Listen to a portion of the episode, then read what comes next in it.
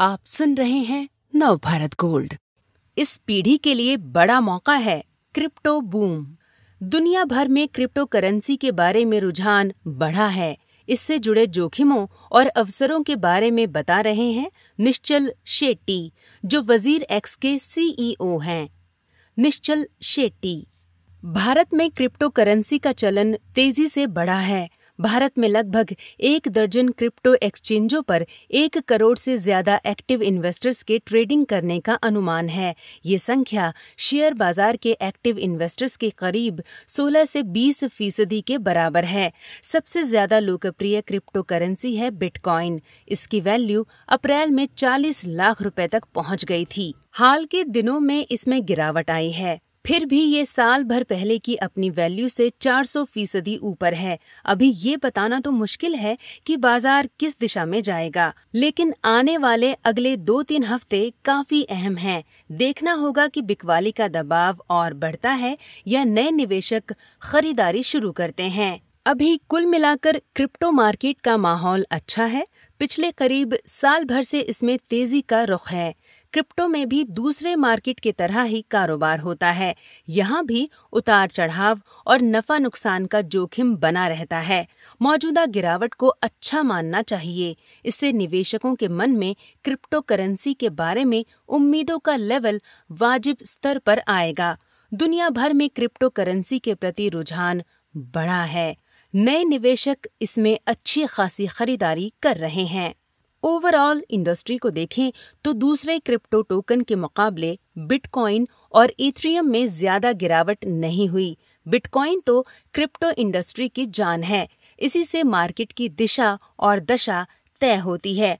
अमूमन जब बिटकॉइन एक कदम आगे बढ़ती है तो दूसरी कॉइन दो कदम बढ़ती है। गिरावट में भी यही ट्रेंड रहता है। बिटकॉइन थोड़ा गिरती है तो बाकी डिजिटल करेंसी दो तीन गुना ज़्यादा गिर जाती हैं। इस वक्त भी यही ट्रेंड है। बिटकॉइन में करीब 20 फ़ीसदी की नरमी आई तो दूसरे टोकन 40 से 50 फ़ीसदी तक लुढ़क गए।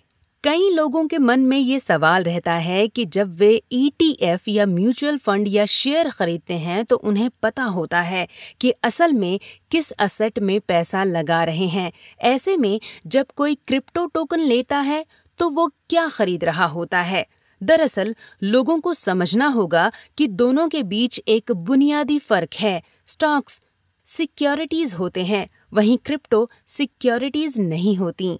क्रिप्टो असेट भी हो सकती हैं और यूटिलिटी टोकन भी। मिसाल के लिए, बिटकॉइन असेट है, लेकिन इथ्रियम यूटिलिटी टोकन। असेट को आप काफ़ी हद तक गोल्ड जैसा मान सकते हैं।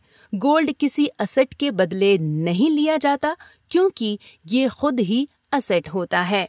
इस पर लोगों को भरोसा होता है। बिटकॉइन का मामला गोल्ड के डिजिटल वर्जन जैसा है। इसे दुनिया के किसी भी कोने में ले जाया जा सकता है और पैसे के बदले भुनाया जा सकता है। भारत सरकार ने अभी तक क्रिप्टो करेंसी को मान्यता नहीं दी है, लेकिन पिछले पाँच छह महीनों में हालात बदले हैं। फरवरी में वित्त मंत्री निर्मला सीतारमण ने कहा था कि क्रिप्टो को रेगुलेट करने के मामले में सोच विचार पर कदम बढ़ाया जाएगा।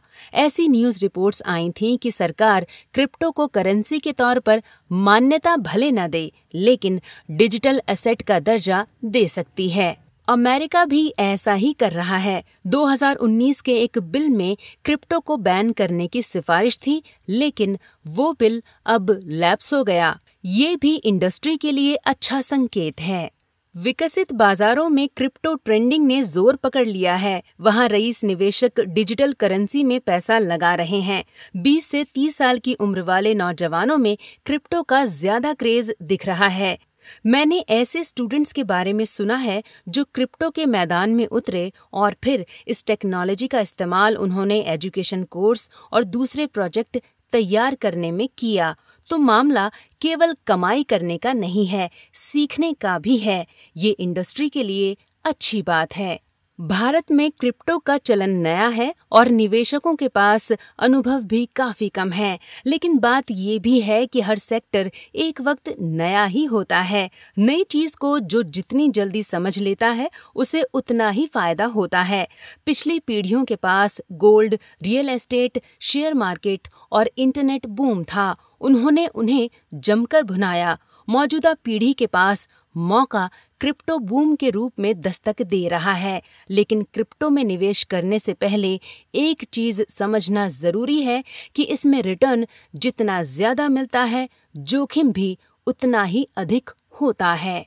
भारत में क्रिप्टो के जानकारों की तादाद भी कम है। लोग अभी इस नई असेट को समझने में जुटे हैं। जो लोग 10-12 महीनों से क्रिप्टो में कारोबार कर रहे हैं उन्हें इस टेक्नोलॉजी के बारे में काफ़ी कुछ पता लग गया होगा। क्रिप्टो को अगर समझना है तो बाहर बैठने की बजाय इंडस्ट्री में आकर निवेश की बारीकियाँ समझनी होंगी।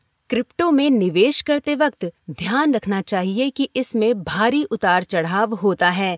लिहाजा इसमें एक साथ बहुत पैसे नहीं लगाने चाहिए। आप अपनी सुविधा के अनुसार थोड़ा बहुत पैसा लगाकर शुरुआत कर सकते हैं। फिर जैसे जैसे नियम कायदे वाली अड़चने दूर होंगी, आप मार्केट को बेहतर तरीके से समझ भी जाएँगे। इसके बाद ज़्यादा जोखिम भी ले सकते हैं। जहाँ तक ईलॉन मस्क के एक ट्वीट से क्रिप्टो के डामाडोल होने की बात है तो वो पूरी तस्वीर का एक पहलू भर है। अगर मस्क गोल्ड के बारे में ट्वीट करेंगे तो उसकी वैल्यू पर कोई खास फ़र्क नहीं पड़ेगा, क्योंकि ये एक तरह से सबसे पुरानी और सबसे भरोसेमंद करेंसी रही है। लेकिन जब वो डोज कॉइन या फिर बिटकॉइन के बारे में बात करेंगे तो लोगों के कान खड़े हो जाएँगे। फिर दुनिया भर के मीडिया संस्थान भी उस चीज़ को नोटिस करने लगते हैं। मस्क ने पहली बार क्रिप्टो के बारे में ट्वीट किया तो लोगों ने उसमें निवेश करना शुरू किया। उसकी वैल्यू भी बढ़ी। लेकिन दूसरे ट्वीट के बाद मीडिया बिटकॉइन की खोज में खर्च होने वाली ज़्यादा बिजली और रेगुलेटरी अड़चनों की बात करने लगा। लिहाजा क्रिप्टो की वैल्यू में गिरावट आई। जब क्रिप्टो को लेकर नियम कानून बन जाएँगे तो इतनी अनिश्चितता भी नहीं रहेगी। बाबर जैदी से वज़ीर एक्स के सीईओ निश्चल शेट्टी की बातचीत पर आधारित।